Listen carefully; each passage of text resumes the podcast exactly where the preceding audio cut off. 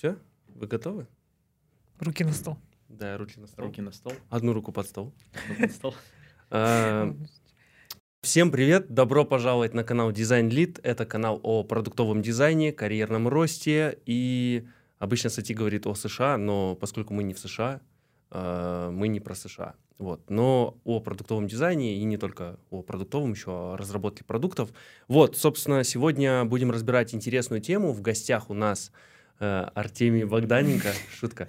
А, Богдан... Богданенко. Бог- Богдан. Богдан, да.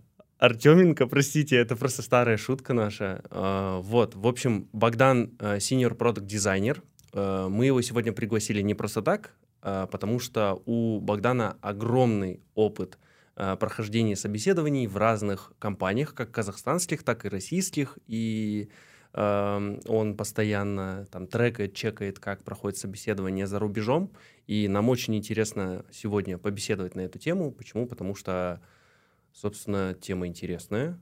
Э, Новый год начался, как вообще искать работу, что нужно делать и на что нужно в первую очередь обращать внимание, если ты джун и не только джун. Вот. э, В студии, как обычно, со мной Малика Игудина, это UX-researcher компании Jusan Business. Вот. И, собственно, я... Я кто? Я, веду, я ведущий. Влад. Да, Владислав Кургузов, э, продуктовый дизайнер э, Red Mad Robot Central Asia. Вот, собственно, теперь, да, я уже там, так что мы начинаем. Подожди, можно я добавлю? Ты забыл сказать, что Богдан невероятный, потрясающий. Да, Я забыл сказать, что Богдан... Сегодня, сегодня у нас в гостях невероятный и потрясающий Артемий Богданенко. Ладно, шучу. А, Привет. э, Еще раз спасибо. Я успел поработать в пяти продуктовых компаниях, как в Казахстане, так и в России, и приложить руку к созданию восьми продуктов э, в разных сферах, и эдтехе, и финтехе, и якоме, даже в геймдеве чуть-чуть поработать. И такой фан-факт э, обо мне. Я в геймдеве поаб-тестил размер груди игрового персонажа, и небольшой, как бы такой спойлер, увеличил. А что увеличил? Увеличил ретеншн второго дня игроков. Увеличил размер груди. И ретеншн второго дня игроков. Класс. Так, смотрите, будем идти по порядку, и сегодня первый вопрос, который хотелось бы разобрать, вообще, что произошло с требованиями к джунам, что, что происходит. А, Джуны все визжат, кричат, и давайте немножко пообщаемся на эту тему, потому что мне тоже интересно разобрать это. Э, Влад, спасибо, вопрос реально интересный, но а, джуны не пищат, визжат. В принципе, гнев, как бы, эта ситуация вполне справедлива, потому что на рынке на самом деле сейчас интересная ситуация, особенно при поиске работы джуниор-дизайнером в продукте. Требования-то не поменялись. То есть, если мы посмотрим описание вакансий по хардам, по софтам, в принципе, то, что было всегда, оно как бы есть и сейчас. То есть это какая-то крепкая база там композиции, колористики, понимание там юзабилити практик, э, понимание очень может быть верхнеуровневое для джуниор там, продуктовых метрик, э, взаимосвязи внутри продукта, то есть кто с кем взаимодействует, как взаимодействует и зачем вообще продукт делается. То есть, наверное, если очень генерализировать, то это так. Но мы видим, что требования поменялись с точки зрения опыта работы.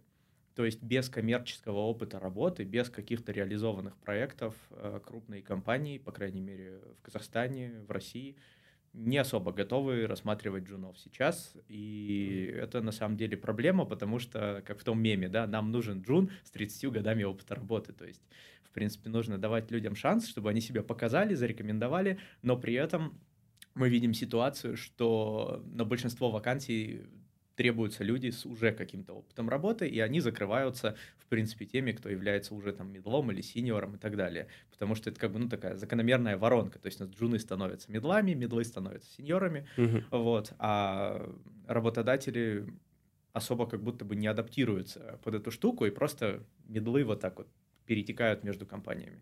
А сеньор умирает и перерождается в джунов. В арт-директоров. Слушайте, а вот, эм, ну, это все прекрасно, что с рынком-то происходит. Э, Джуну, может быть, и понятно, но тут вопрос скорее, а что ему делать? То есть, типа, в мидла полноценного он перерасти не может, потому что его не берут на работу. У него нет опыта. Да, у него нет опыта, потому что его не берут на работу. Но его и не берут на работу, потому что нет опыта. Это, типа, стандартная практика всех компаний. Здесь, наверное, что можно сделать в этой ситуации? В принципе, это актуально и для медлов, я думаю, в том числе и для Молиться. Нет. Просто выделяться. То есть э, в компанию крупную особенно ежедневно прилетают там десятки, может быть, сотни откликов в Казахстане, и э, портфолио, резюмешки, они практически как под копирку. Вот. И то есть если мы смотрим на ситуацию с Джуном, у которого нет реализованных проектов, то здесь эти проекты нужно для себя искать. То есть или это какой-то, может быть, pet-проект, или это стажировка, то есть такие варианты тоже есть, или может быть э, какой-то учебный проект с реальной целью, который ну, максимально приближен к реальному мгм, и мгм. оформлен в портфолио соответствующим образом. То есть Мгм. человек может переходить там из графического или из там э, веб-дизайна, там дизайнера лендингов продуктового и показывать в портфолио просто красивые картинки и рассчитывать найти работу джуном в продукте. То есть в 2024 году это уже не особо работает. То есть нужно показать какие-то свои зачатки продуктового мышления, нужно показать умение работать над э, задачей с конкретной целью, с конкретным результатом, Мгм. нужно показать этапы продуктовой разработки. То есть даже если это вымышленный какой-то учебный проект, на мой взгляд, нужно просто взять и оформить в портфолио, то есть что делали, зачем делали, какие были ограничения, какая задача стояла, Мгм. какой процесс, какие исследования для того, чтобы подтвердить гипотезы, что можно сделать, э, показать э, процесс работы над дизайном. То есть вот я, смотрите, такой вот молодец, придумал себе задачу, сделал там какие-то наброски, протестировал их на Мгм. там представителях аудитории, а кто наша аудитория, соответственно. То есть от- отвечаешь вот на вот эти вот вопросы, и, вероятно, уже для работодателя э, отпадают какие-то штуки, насколько тебя вообще нужно долго анбордить в продуктовый процесс. Вот. И, возможно, таким э, образом можно выделиться. Другой Но момент тоже. остается же нет коммерческого опыта. Коммерческого опыта нет, но мы пытаемся это компенсировать пониманием процесса продуктовой разработки, пониманием, как работать над задачей. А, Вторая штука, которая тоже, на мой взгляд, может помочь, это первый скрин портфолио, первый скрин проекта а, должен четко показывать о том, что вы умеете. То есть это нужно сразу показать, что вот есть какой-то результат, какая-то задача и какие-то картинки, что вот я их сам сделал. То есть Ну, это мы, если говорим о, об этих советах, которые дает Богдан, это скорее про э, вакансии джунов.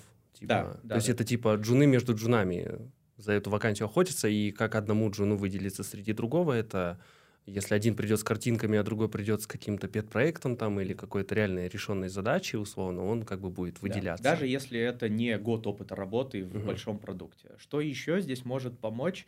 Это правильный ответ на вопрос, а кто вы такой и какая мотивация приходить в компанию. То есть, если вы попали до скрининга там, HR или Мгм. нанимающего лида, то есть в ответе на вопрос о себе нужно не рассказывать, что я хочу учиться, я пришел развиваться, то есть нужно все равно показать какую-то ценность, которую вы можете принести. То есть Мгм. я уверен, у каждого дизайнера, даже у джуниора, то есть я не сторонник тут делить как-то по грейдам, то есть у каждого человека есть какая-то ценность, которую, вот его фишка, которую он может принести, и нужно попробовать увязывать. Здесь вот очень интересно советуют оформлять портфолио и резюме для западных компаний, чтобы показать, как ваш предыдущий какой-то опыт может вам помочь. То есть, допустим, вы устраиваетесь работать на стажировку в банк, э, там, интерном, и вы пишете, что я работал в банке как, э, там, не знаю, кредитный менеджер или как там оценивал какие-то финансовые риски. То есть я понимаю, как банковская отрасль устроена. Кстати, да, я согласен с этим поинтом. Почему? Потому что когда первый раз я искал работу,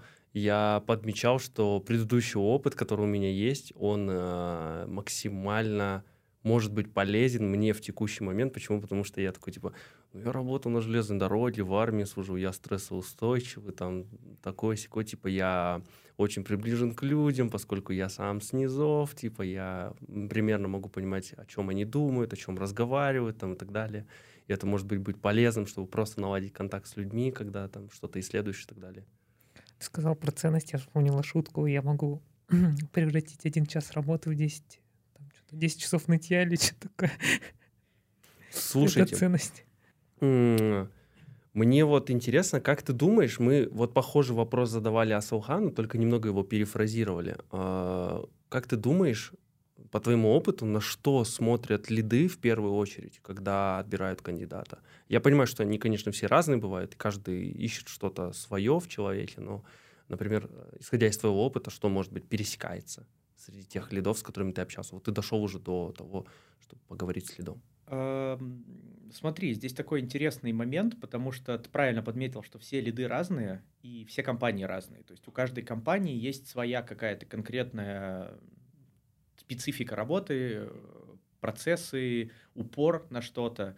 И здесь э, хорошая практика — это готовиться к собеседованию, вот, готовиться не только с точки зрения, как рассказывать, как отвечать на вопросы, но и как само резюме где-то там перефразировать, подтюнить, что-то местами поменять, исходя из требований вакансии, исходя из специфики компании, исходя из, э, из того, что говорит о себе сама компания или этот конкретный лид.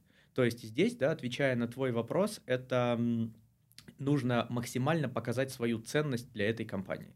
То есть, если компания выходит, э, этот лид, допустим, выступал на какой-то дизайн-конференции, рассказывает про свой кейс и уделяет большое внимание, там, не знаю, допустим, тому, что дизайнеры у нас в компании сами проводят исследования. Mm-hmm. То есть, посмотрите на свой опыт ретроспективно, если вы проводили какие-то исследования, или у вас там прошлый опыт как-то с этим связан, поднимите в резюме выше, поднимите это в описание в био, в портфолио. То есть, то есть... слушайте, хороший поинт, типа изучать того, с кем ты, с кем будешь, ты будешь общаться. общаться да, да, как минимум просто зайти к нему в LinkedIn, прогуглить, может он там э, на подкастах где-то рассказывал про то, как у них процессы устроены. Может быть, он на конференции выступал. Может быть, у вас есть какие-то общие знакомые. То есть нужно понять, с кем вы будете разговаривать. То есть это фактически мы проводим такое же исследование, да, как да, когда да. берем в работу дизайнерскую Чтобы задачу. уменьшить процент неопределенности. Да. Да, и чем есть... больше определенности будет, тем больше ты, ну, с большей вероятностью сможешь предсказать результат. Вот мы с тобой сейчас хорошую штуку затронули, потому что на самом деле это еще одна распространенная ошибка джуниор-дизайнеров сделать одно резюме, одно портфолио, одно сопроводительное письмо и разослать его везде. То есть э, нужно... Под каждую компанию. Да нужно адаптировать, потому что есть э, требования вакансии, и, как правило, в них достаточно хорошо раскрыто, а какого профиля человек нужен. Угу. Есть всегда сайт, может быть, какой-то у компании, описание о нас, э, карьерная страничка, то есть вот эту всю инфу можно использовать, чтобы где-то что-то перефразировать, где-то что-то поднять наверх. Как бы, ну да, это социальная игра такая, но с другой стороны, это шанс выделиться среди 100 одинаковых. Да, э, если хотите выделиться, здесь скорее игра про то, кто пойдет дальше просто. Да. Типа кто-то на одном резюме остановился, ему просто лень что-то доделать, переписывать. Кто-то прям целое портфолио готовит под каждую ну, компанию. И если, Я первый вариант. Э, и если посмотреть в целом, то подготовка даже просто, чтобы откликнуться, да, там 100, допустим, вакансий, ну ладно, давай на 10, например, остановимся, это полноценная full-time работа, которая да, у вас после да. работы. То есть все правильно оформить, правильно собрать, разослать. Может быть, где-то task-tracker какой-то себе завести, что вот на каком статусе у меня там отклик э, вот в эту, вот в эту угу. компанию, то есть какую-то вороночку собрать, чтобы вы могли тоже четко определить, на каком этапе вы проседаете. То есть если вы в Notion сделаете табличку, да, канбан-доску, э, где у вас будет там э, отклик, собес HR, техническое собеседование, тестовое задание, да, вот что-то такое, вы сможете четко попа- э, понять и оценить, что я прошел нет. 10 собеседований, и на третьем шаге везде я на тех собесе завалился. И начать анализировать, то есть что тут может быть У так. меня есть такая табличка, но она мне больше в депрессию гоняет, чем помогает. Слушай, а вот ты уже ранее подметил момент, э, типа, по какому критерию, ну, как вообще должно формироваться портфолио, на какие вопросы оно должно отвечать. Мне вот интересно, сейчас ребята, которые, возможно, смотрят подкаст, и э, у них появляется вопрос, а могу ли я уже текущий какой-то опыт, может быть, переписать под, э, под цели? Ну, предположим, что ребята работают по похожим каким-то фреймворкам, там, как продуктовые команды, но они даже не знают, что это продуктовые фреймворки там условные. Могут ли они как-то переписать свое портфолио и подогнать под это? Ну, типа, вытащить метрики, или, может, у них метрики уже были. Цели, боли, там, все-все-все. Потому что обычно это как сейчас у джуниоров выглядит обычно.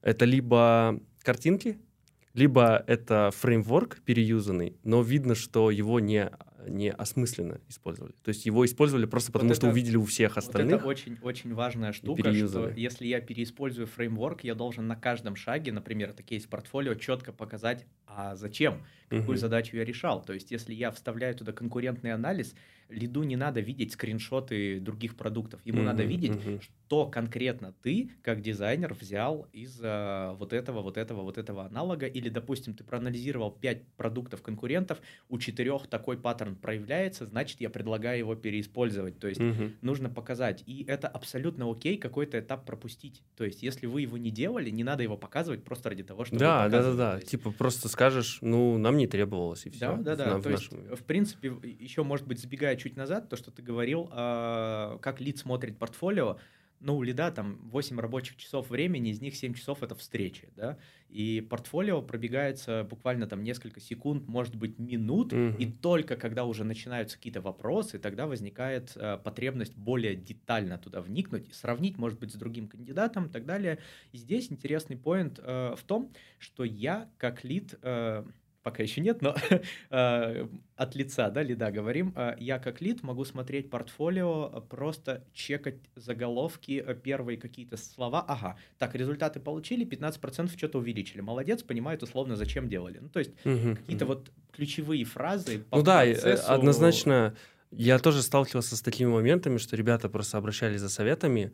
Э, У некоторых слишком, э, рас- слишком расписано все, чисто текст. Это как огромная статья, с, есть заголовки, но вот текста там километр. Это крутая тема, которую ты сейчас затронул. Э, Ребят, мы все ищем работу продуктовыми дизайнерами, и м, нужно уметь соблюдать баланс между текстом и картинками в Да. портфолио. Это Да, вообще да, да. отдельный просто кейс, это, наверное, отдельный навык, но текст обязателен, то есть он должен быть, но это не должно быть полотно текста, на мой взгляд, то есть это должен быть хороший э, баланс, и э, как его определить?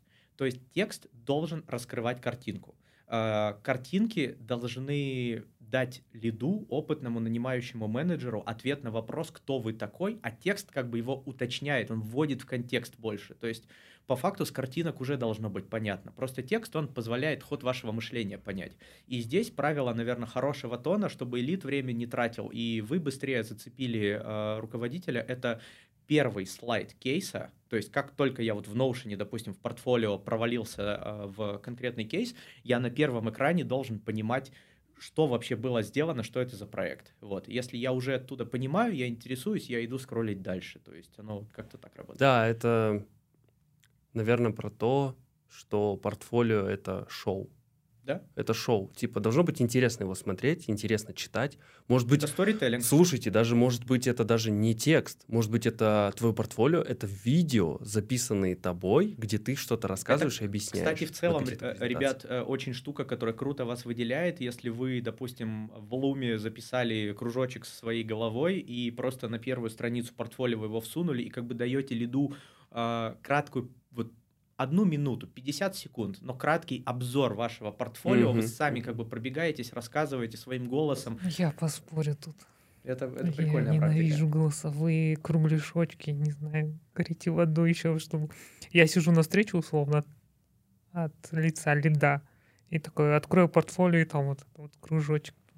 Но смотри, мы выбираем не только набор навыков. Мы на работе находимся 8-10 часов в сутки, и мы берем людей в команду. И уже какой-то вот по вайбу понять, что это за человек, какое настроение от него идет, как он впишется в Не, ну команду. да. Может, Где-то вот с этой точки зрения как будто... Ну, просто для меня видео-аудио это такое. Я бы поосторожничал. Ну, как, как мы в прошлые разы, помнишь, оговаривали, что все равно это м, твое портфолио, это продукт твой Да. отдельный. Ты можешь точно так же на нем экспериментировать, проводить какие-то штуки, видео, картинки, Абсолютно. анимации. Абсолютно. а у меня Побольше, сейчас поменьше возник, текста. знаете, какой вопрос, что мы так обсуждаем, что как выделиться, как стать супер крутым, там все такое, сделать свое портфолио супер, там. Но а, заслуживают ли компании такого сотрудника? Типа у Ну, нас... здесь, блин, тут совсем не про заслуживают ли компании. Ну, потому что, а, скажем так, мы часто видим, что у компаний запросы очень большие. Это вот как картинка там, типа, когда прошел собеседование, там такой динозавр, там тиранозавр, и по факту работы там вот костюм этот, где ты там метешь что-нибудь. двигаешь. Да. Ну, просто это реалии рынка, и, типа, людям...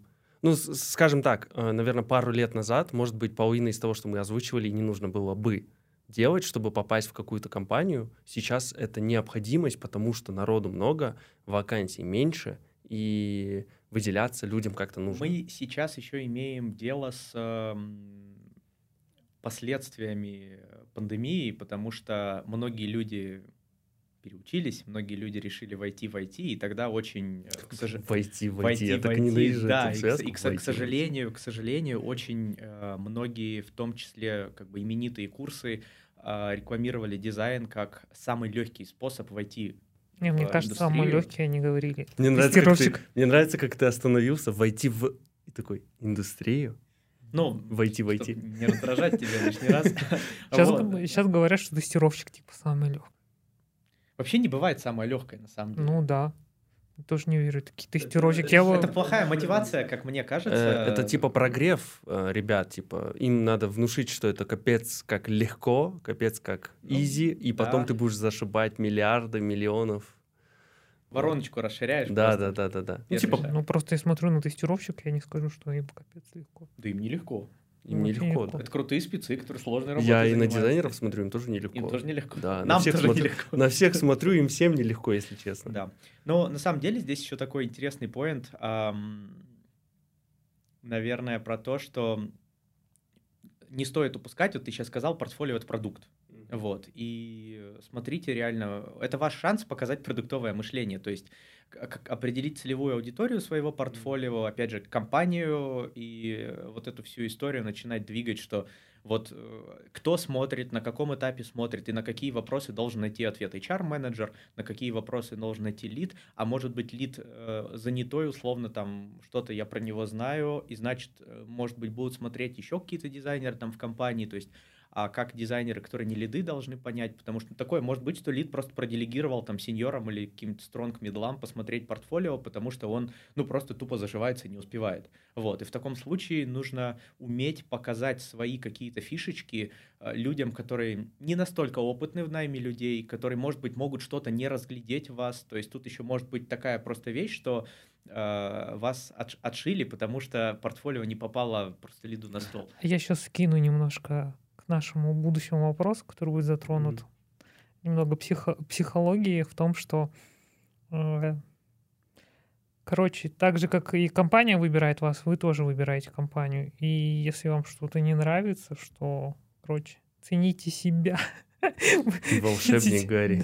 Да, ты Супер, волш- супер верно Ты говоришь. волшебник, Гарри, да, потому что, блин, могут быть компании, может, вам будет казаться, что это компания мечты, но и будет на собеседовании или там в первый день работы почувствуете что-то, что-то не так. Блин, ну, э, справедливости ради, на своем примере скажу, что я дофига, типа, подкастов пересмотрел, когда, ну, готовился искать первую свою работу в э, Мгм. дизайне.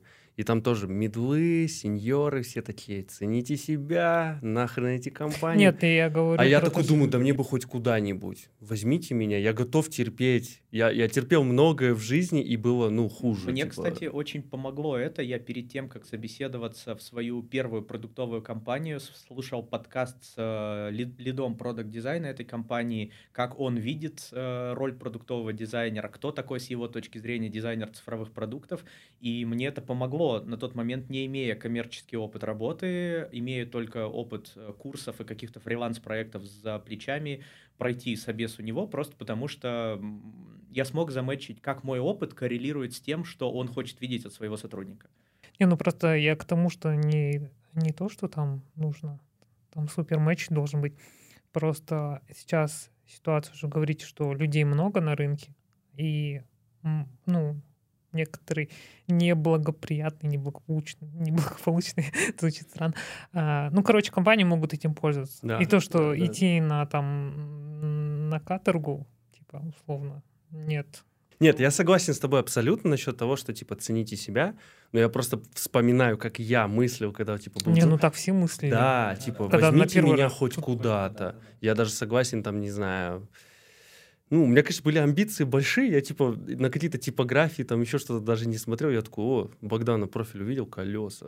Туда пойду. заявку закинул, отклонили. Я такой, Это «Ну давайте ладно». про первую работу. Не все же, ну, Да. дизайнер. У тебя железная дорога.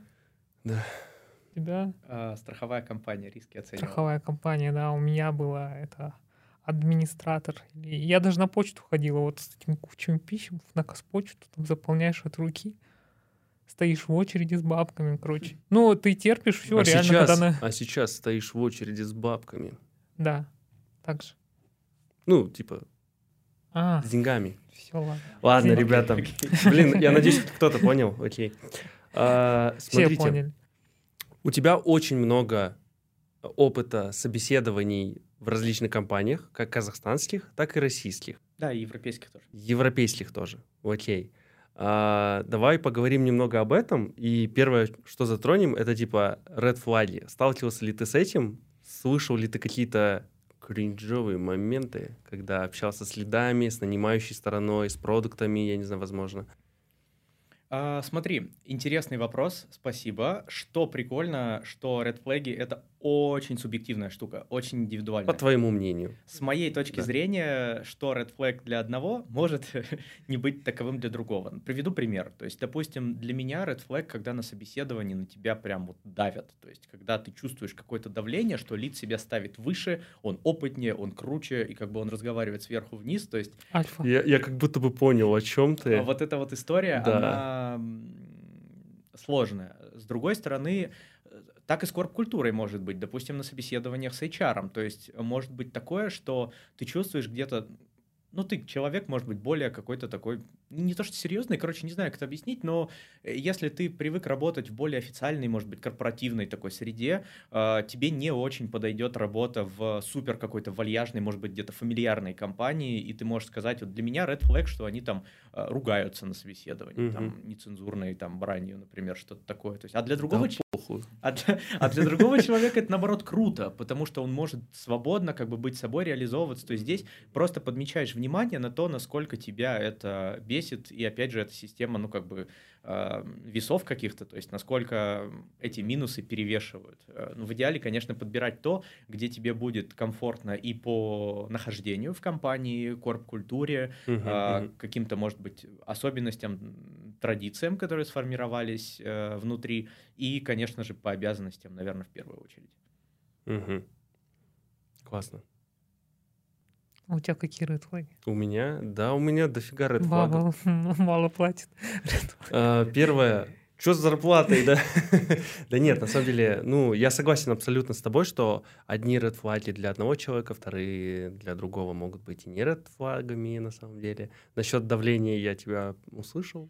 Но бывает же такое, Были- что на собеседовании говорят, там, у нас люди любят э, перерабатывать, например. Там, все, мы любим до- допоздна в офисе сидеть. То есть вот, вполне может быть red flag. А для кого-то, наоборот, круто. Может, человек там привык задерживаться и любит работать Ну, допоздна. не говори, блин, бывает А, такое. Любит, когда над ним доминирует. Да. А- Опять же, и по процессам такое ведь тоже с редфлагами может быть, потому что человек какой-то видит себя, может быть, как такой T-shape специалист, который хочет поучаствовать в развитии процессов, построении каких-то взаимодействий. И ему говорят, ну вот знаешь, у нас вот этого, вот этого сейчас в компании нет, но мы бы хотели это видеть. Для кого-то это может так нет. Я все-таки там хочу заниматься только дизайном, только там продуктовыми процессами, мне это Да, не да, да. А кто-то наоборот скажет, что «А, блин, прикольно, я получу опыт построения там взаимодействия продуктов с дизайнерами, или там гайды какие-то напишу, или еще что-то. То есть тут, опять же, э, даже такие вещи Как ты смотришь на одну и ту же ситуацию по-разному. И разные люди Важно тоже слышать себя, вот, вот это самое главное. То есть не пытайтесь, вот о чем говорила Малика, э, сделать все, лишь бы вас взяли, вот, ой, компания, там, боги какие-то, то есть очень важно подходить к этому трезво и не пытаться понравиться там, где вы понимаете, что это вам как человеку противоречит. Да, Это да, согласен. слушайте себя, там это солнце из Рика и Морти, которое орет просто. Ну, а, справедливости ради, ребята, которые посмотрят наш подкаст, они такие типа, да хоть куда-нибудь возьмите, хрен с ним уже. А, Я что хотел спросить? это тоже опыт. Да, да. да. Вы просто кстати, потом будете готовы потратиться на психолога. Да, Немножко. говняный опыт это тоже, кстати, опыт, и иногда... Коммерческий опыт для Да, того, чтобы иногда- залететь в компанию побольше. Иногда бывает полезным опыт такой, поэтому смотрите. Да, любой факту. опыт полезный, в Да. принципе. А, Давай поговорим про разные этапы собеседований. Давай, самое сложное собеседование, которое у тебя было по этапам. Сколько этапов? Что за этапы? Эм, давай, наверное, не остановимся как самое сложное, а общие паттерны среди всех собеседований э, в крупные компании, казахстанские, российские и европейские, которые, наверное, пересекаются везде для того, чтобы э, ребята, кто нас там смотрит, слушает, смогли какие-то там, картиночку общую. А мы можем говорить название компании? А ты можешь название компании говорить? А... Мы можем, мы можем говорить название компании. Ну, наверное, давайте так, что э, российский бигтех, вот, давайте так, э, из топ-10 компаний. Российский вот. Э, крупнейший банк. типа. а, вот, короче, в целом, наверное, можно сказать о пяти этапах. Угу. Вот, то есть первый этап — это скрининг резюме и портфолио первичный, то есть когда вы... HR смотрит. HR смотрит. Угу. Э, второй этап. Давай я буду маленькие пометки делать. Давай. А, кто не знает, скрининг — это когда ваше резюме или портфолио попадает на HR, он самый слабый человек, который, ну, в плане самый слабый человек, который может что-то понимать в дизайне из всех последующих, кто будет это смотреть, и он скринит ваше резюме и портфолио, понимает, что вы подходите под критерии полностью, и он отправляет ваше резюме и портфолио дальше. Возможно, еще проводится звон предварительный, да. где он с вами знакомится, понимает, что вы в адеквате, что вы не употребляете, и, собственно, отправляет вас дальше. Да, а после того, когда прошел вот этот скрининг со стороны HR, скорее всего, прошел созвон, такой 20-30 минут, где в целом поняли вашу мотивацию прийти в эту, в эту компанию, какой опыт у вас есть, какую ценность вы можете дать этой компании, и базово соответствуют ли те навыки, которые вы заявили у себя там в портфолио, в резюме, э, позиции. Вот, mm-hmm. То есть вот это вот как бы цель этого первого этапа. Мы переходим на второй. HR говорит, ну, чел адекватный, закидывает это все лидам, смотрит лид, э, смотрит по времени, как придется. То есть в больших компаниях, вероятно, тут может быть большой гэп между вот этими двумя этапами. Э, и лид смотрит, если лиду ок, резюме и портфолио зовут на собес с нанимающим менеджером, то есть самим лидом непосредственно.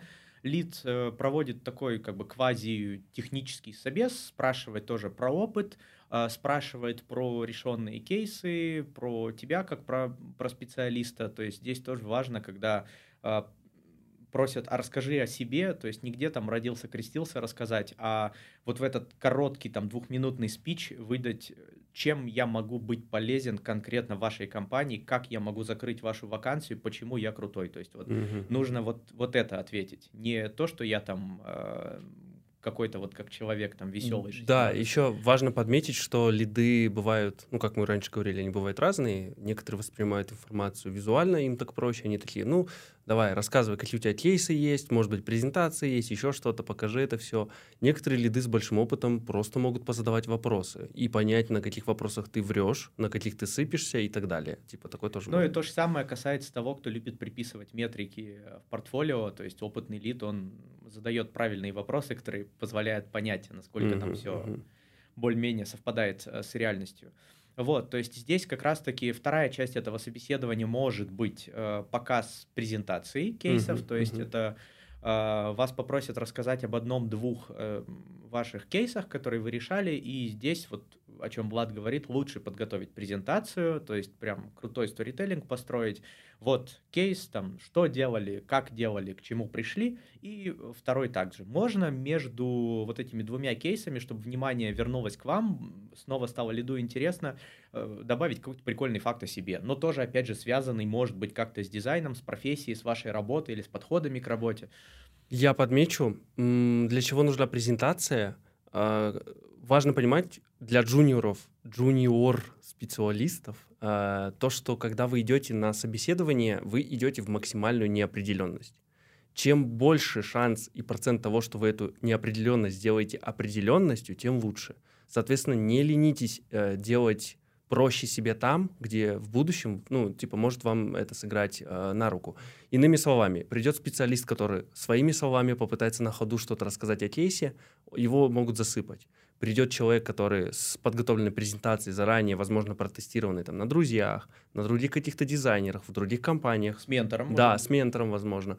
Он придет с этой презентацией, у него уже сторителлинг положен, у него уже мысли сформулированы, и он опирается на свои же слайды, ему легче говорить. И если его перебивают, он сразу же может закрыть какие-то моменты, потому что, может быть, ментор э, в предыдущих каких-то сессиях это ему подсветил. И такой человек выглядит более подготовленным, более слаженным, что ли. Более мотивированным. А, да, более, более мотивированным, потому что ему ну, видно, что больше надо, чем тому, кто просто пришел, может быть, у вас такой талант, конечно. Вы пришли тут, прям на тут, ходу. Тут есть нюанс. Талант не талант. Когда ты пришел с заготовленной презентацией, ты ведешь интервьюеров по тобой да. заданному сценарию. Да, да, и они да, обращают да. внимание на то, что видят на слайде и слышат да. от тебя. А, и ты более-менее контролируешь процесс интервью да. и можешь заранее тоже каким-то таким путем э, анализа выписать себе ряд вопросов. А какие вопросы вызывают моя презентация? И как раз-таки вот прогон на друзьях, на коллегах, э, на курсах, если у вас нет опыта, но вы учились где-то с ментором, э, просто с каким-то другим там дизайнером, вы можете просто собрать э, какой-то пол вопросов и, или их отработать в презентации, или покрыть в своем сторителлинге, или быть к ним готовым, по крайней мере. Uh-huh. Вот, следующий этап, если мы смотрим, это, скорее всего, тестовое задание.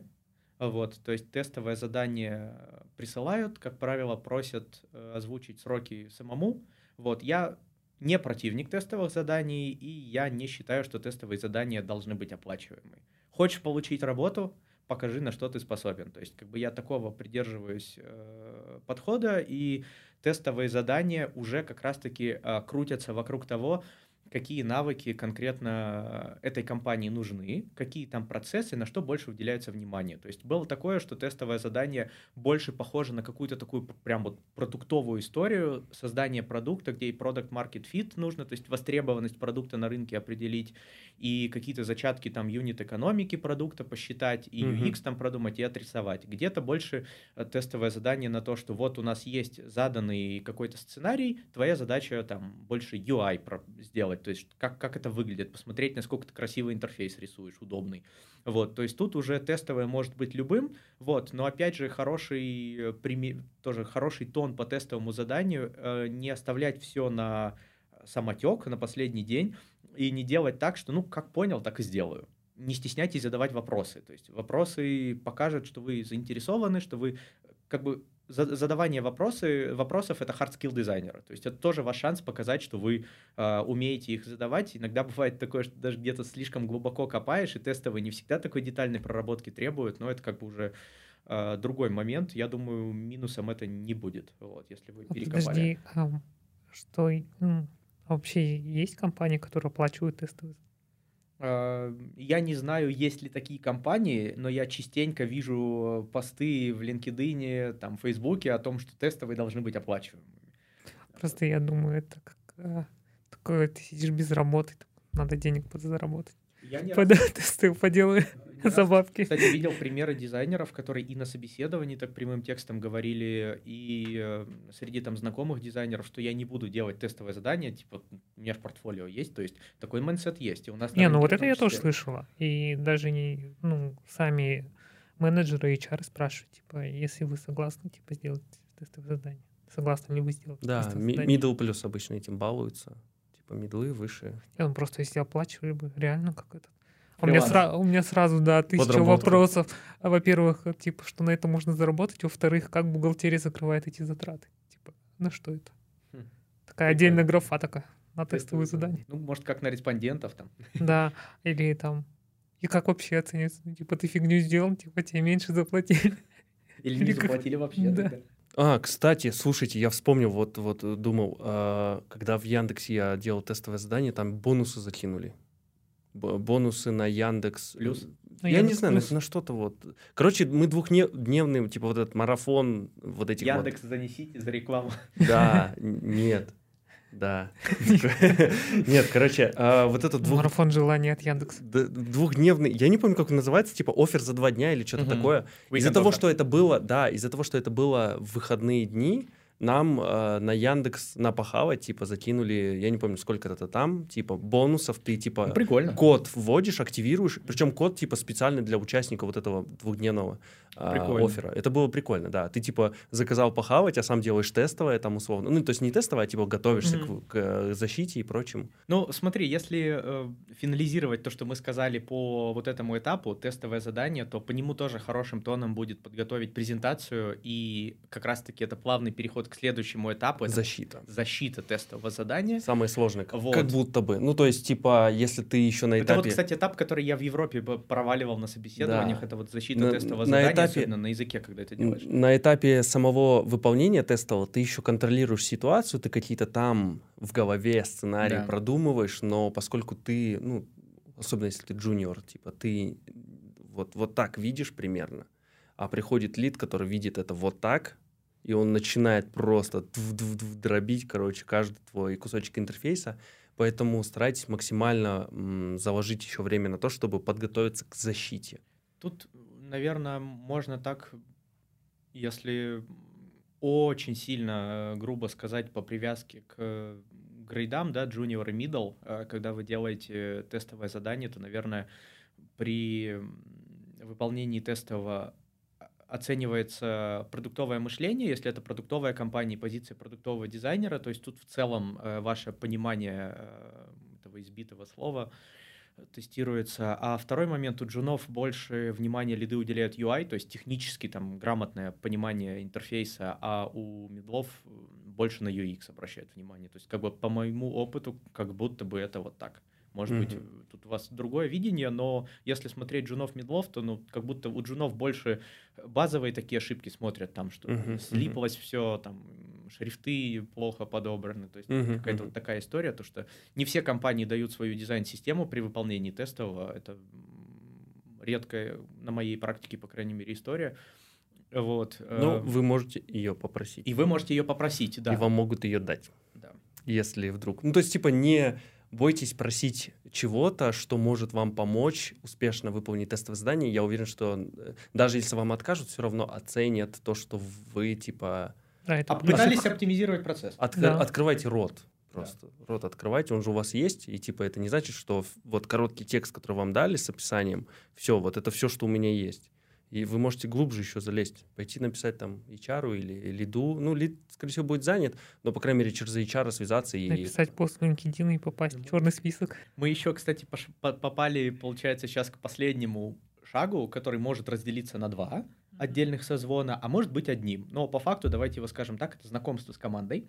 То есть у нас есть эм, созвон, где вы созваниваетесь, вариант А, с дизайнерами из команды, они задают какие-то свои вопросы, вы с ними знакомитесь, то есть тут больше такой, наверное, чек софт-скиллов, насколько вы подходите в компанию. Вариант Б, э, если это, допустим, стартап, небольшая какая-то компания, вы созваниваетесь с продуктовой командой, допустим, 20 человек может подключиться к созвону, такое меня тоже было, то есть там вся команда продуктовой разработки, бэкэндеры, там тестировщики, а, даже продукт маркетинг менеджер подключилась, и то есть э, это тоже общий чек в продукте, насколько вы туда подходите, и вариант, когда, допустим, может быть, это какая-то более такая серьезная корпоративная структура, а, product owner или там CPO может подключиться, э, позадавать вопросы свои, то есть тоже насколько подходишь продукту компании, то есть это такой вот этап знакомства, он может как там на несколько звонков разделиться, может быть одним.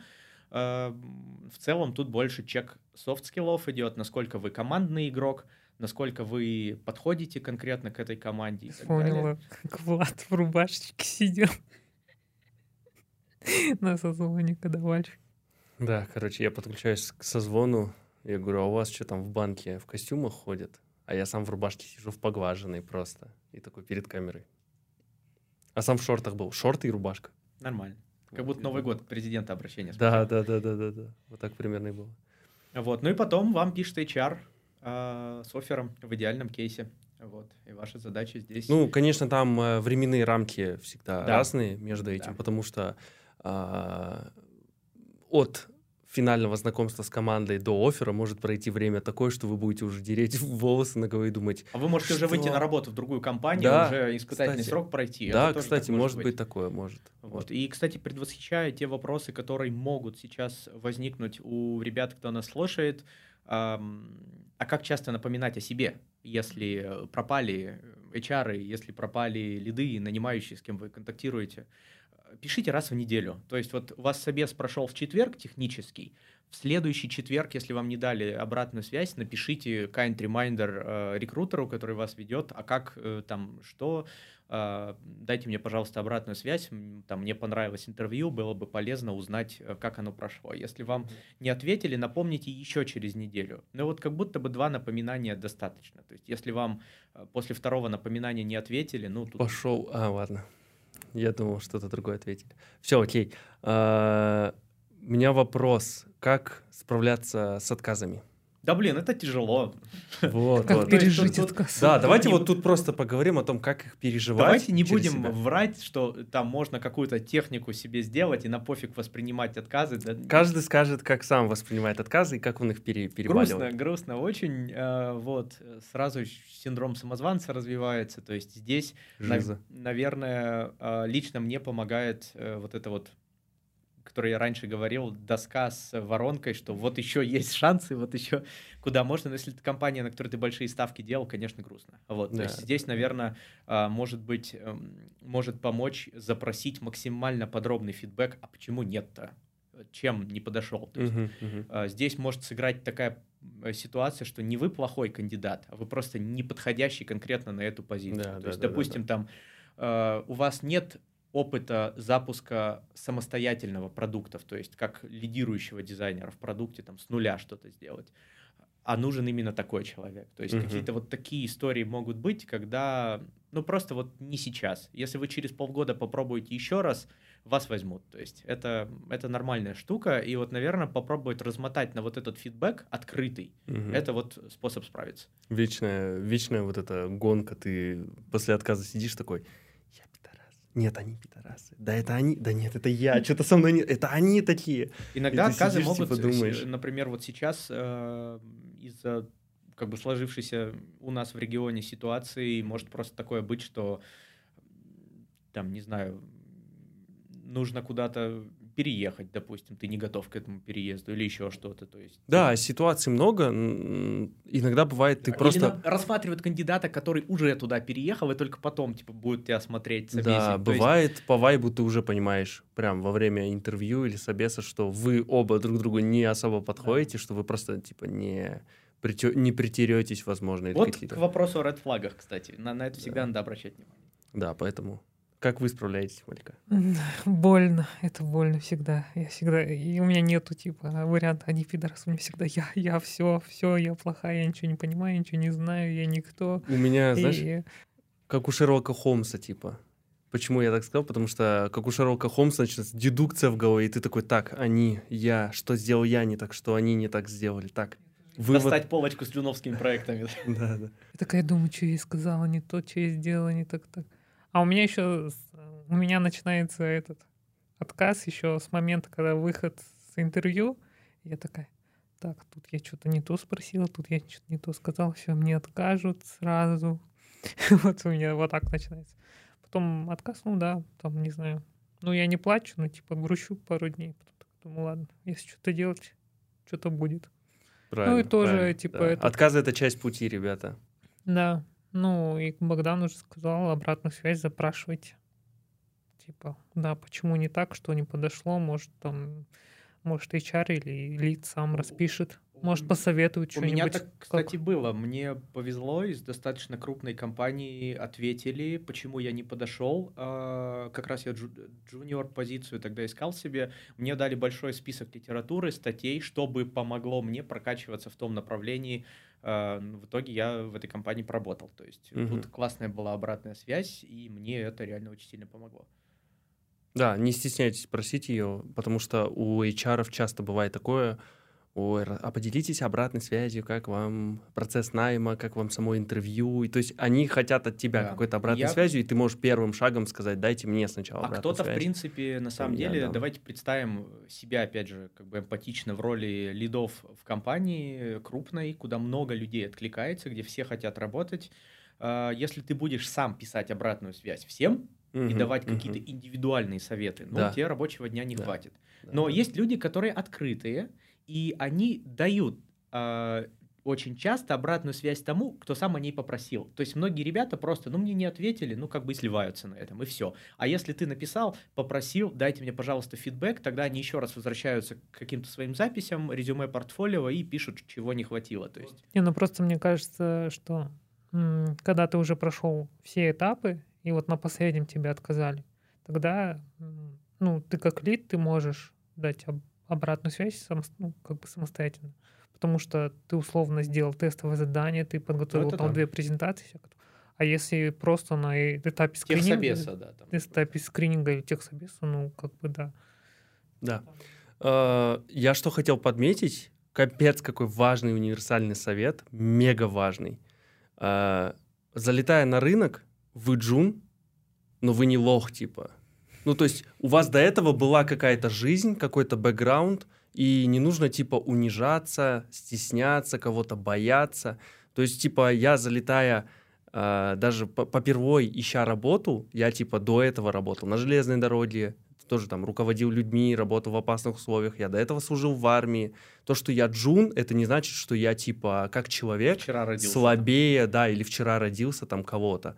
Я, типа, прямо говорю, если мне отказывают, я говорю, дайте обратную связь. Типа, ну, не стесняйтесь этого делать, вот это не нужно там... Интересный, кстати, поинт, если кто-то хочет пробовать собеседоваться в западной компании, что там нанимают э, личность, и вот это вот для них интересно, ваш путь, как вы к этому пришли, как вы это переиспользуете. То есть да. история у нас или в России это больше история такая профессиональная. Они берут на работу дизайнера, который будет делать дизайны. То есть вот э, у меня сложилось лично такое вот ощущение, вот, и здесь как раз-таки вот то, о чем Влад говорит, допустим, при подготовке там, на английском языке себе резюме портфолио, вы можете прям раскрыть, как это вам помогает быть крутым дизайнером. Угу. Еще когда кстати, с языком, кстати, презентация очень хорошо помогает, потому что у меня был два раза собес на английском, а, и один раз я такая без презентации, я такой кринж, я просто мне так стыдно вот. было. Отличный пример того, что с презентацией и без презентации.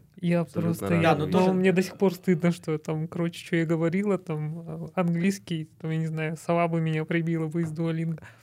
А второй раз презентации чисто языковой тебе легче, ты уже видишь вот эти mm-hmm. вот пункты. Ты такой, ну, Нет, давайте выдадим полегче. базу. Тут конверсия на самом деле очень, э, как бы, первая входная у нас, э, мы дофига вакансий откликаемся, а доходим в итоге там до финальных этапов ну, mm-hmm. на одной-две, то есть э, даже на интервью, на техническое зовут там несколько, то есть mm-hmm. чем больше откликов делаем, Пусть это супер база, но это работает. Чем больше откликов, тем больше шанс попасть на собеседование, тем больше шанс прокачаться. То есть, э, условно, нужно пройти вот эти 50-100 собеседований и получить 50-100 отказов, чтобы в хорошую компанию джуниор-дизайнером зайти. Как бы это но это нормально, и это делает вас сильнее. Вы понимаете, чего вам не хватает, да. как отвечать на вопросы, как задавать вопросы. То есть это тоже крутая история.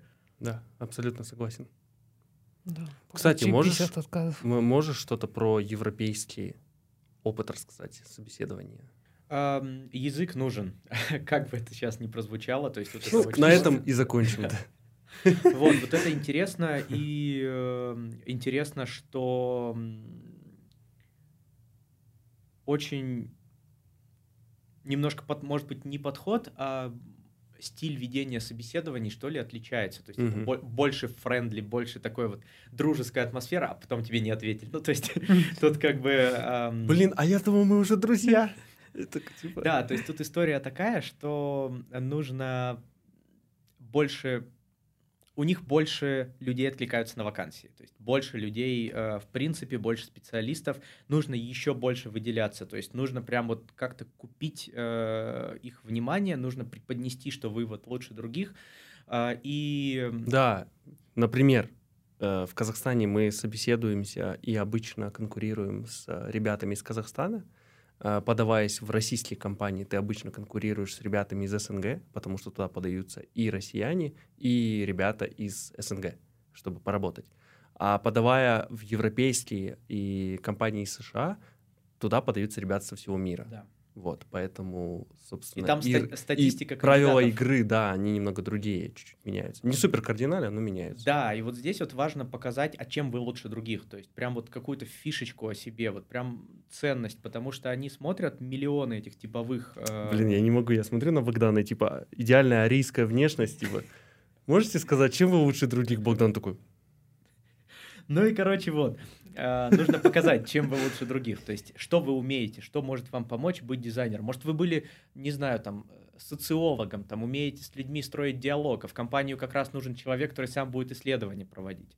Или вы работали, там, не знаю, в страховой компании, а хотите устроиться в какой-то финтех-конгломерат, где есть страхование и вакансия как раз туда. То есть покажите, как этот опыт э, туда может вас привести. И еще они любят, э, когда кандидат задает вопросы, но это, наверное, в принципе везде э, ценится. Вот, интересные вопросы подготовить на собес, это всегда прикольно. Я вот всегда задаю вопрос на собеседовании, а почему вы сами работаете в этой компании? И очень интересно смотреть на лица лидов, такие, ха, типа, а реально. Ну и вот, когда человек начинает отвечать, э, почему мотивация? У меня часто вопрос такой, а, бывает, я иногда связываюсь с кандидатами, которые ушли из компании до этого, спрашиваю, почему ушли.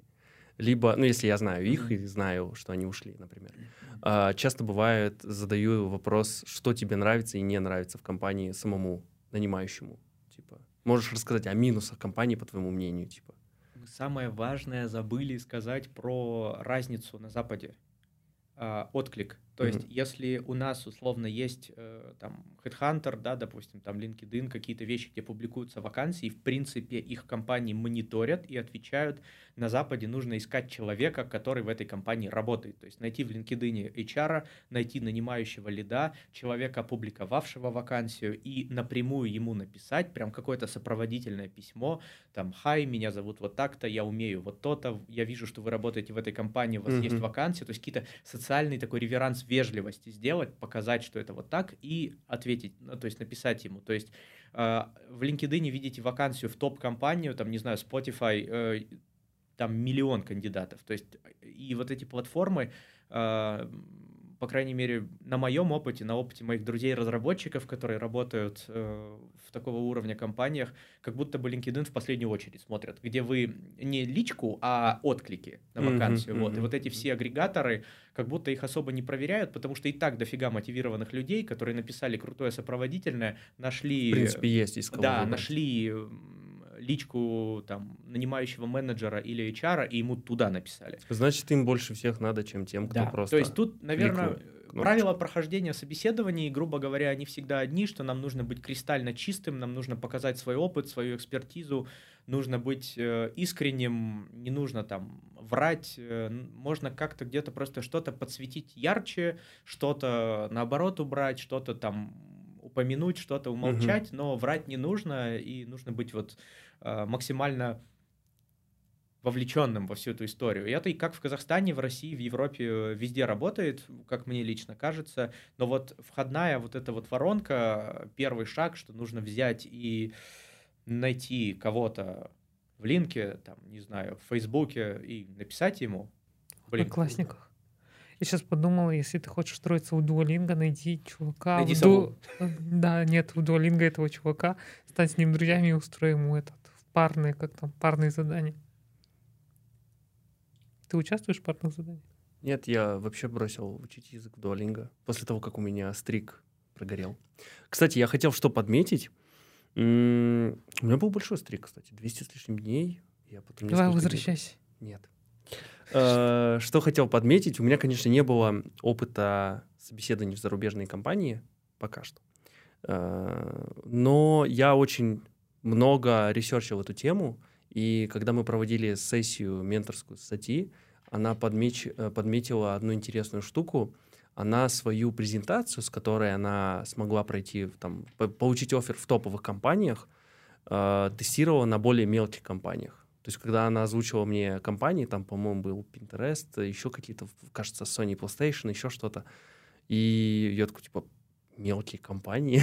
Она говорит, ну, я просто там, типа, про прогонял свою презу, фиксировал, на каких моментах они задают вопросы.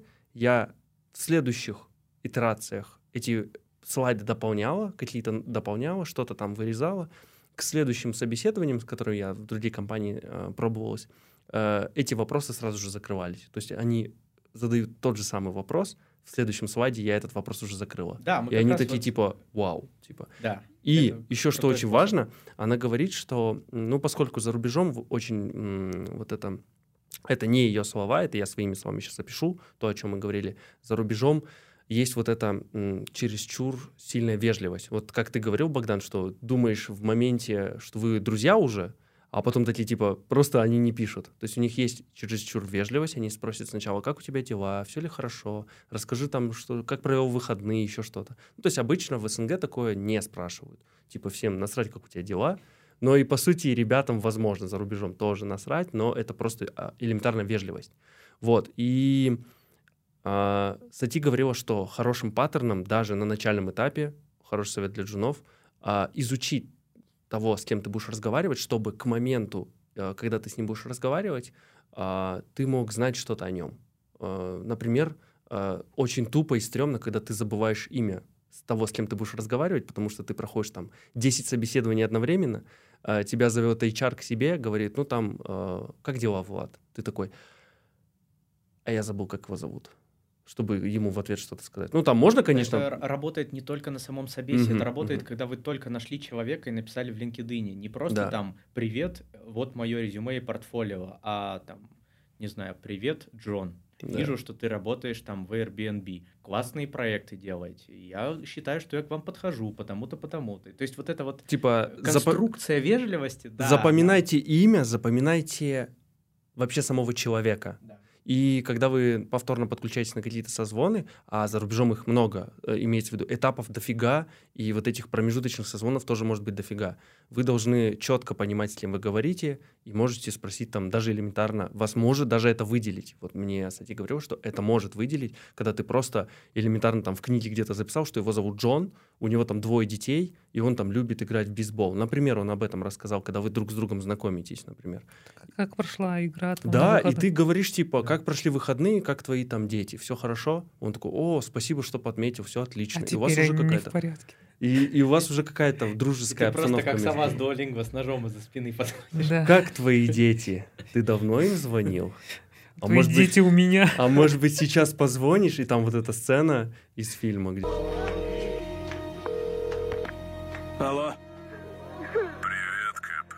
Это еще кто? Просто черный парень, который приглядывает за твоей родней. Тут может быть вопрос еще такой, наверное, э, резюмируя про портфолио, что я говорил о том, что нужно быть максимально честным, прозрачным, вот, но что делать, допустим, если вы хотите податься в компанию, которая славится хорошим там визуальным дизайном, например, а у вас опыт работы в компаниях больше с упором там на UX, где что-то там уже устарело дизайн-система и так далее, то есть, в принципе, чуть-чуть э, подтюнить дизайн, угу. фейслифтинг небольшой сделать, не меняя ваших продуктовых решений, да, да, да. наверное, окей. Вот, да. То есть, в принципе, тут как будто к этому It's тоже окей. Ты можешь показать то, как было, то, да. как бы ты хотел сделать, да. если бы была возможность немного повлиять на UI, и это тоже нормально. Ну, да, да. Поэтому согласен. Uh, мы будем закругляться потихонечку. Да. Уже пора бы. Я бы хотел, кстати, напомнить, что в описании будет опросник, который очень важно пройти для всех, не только начинающих ребят. А, там можете подсветить как раз таки боли, которые а, вас застают врасплох при поиске работы. А, также Богдан нам организовал небольшой списочек полезных ссылочек и да, примерчиков классных резюме, классных там портфолио. Это тоже вы сможете найти в описании. И, собственно, все. Будем прощаться. Давайте в камеру посмотрим, ручками помашем. Ура! Все.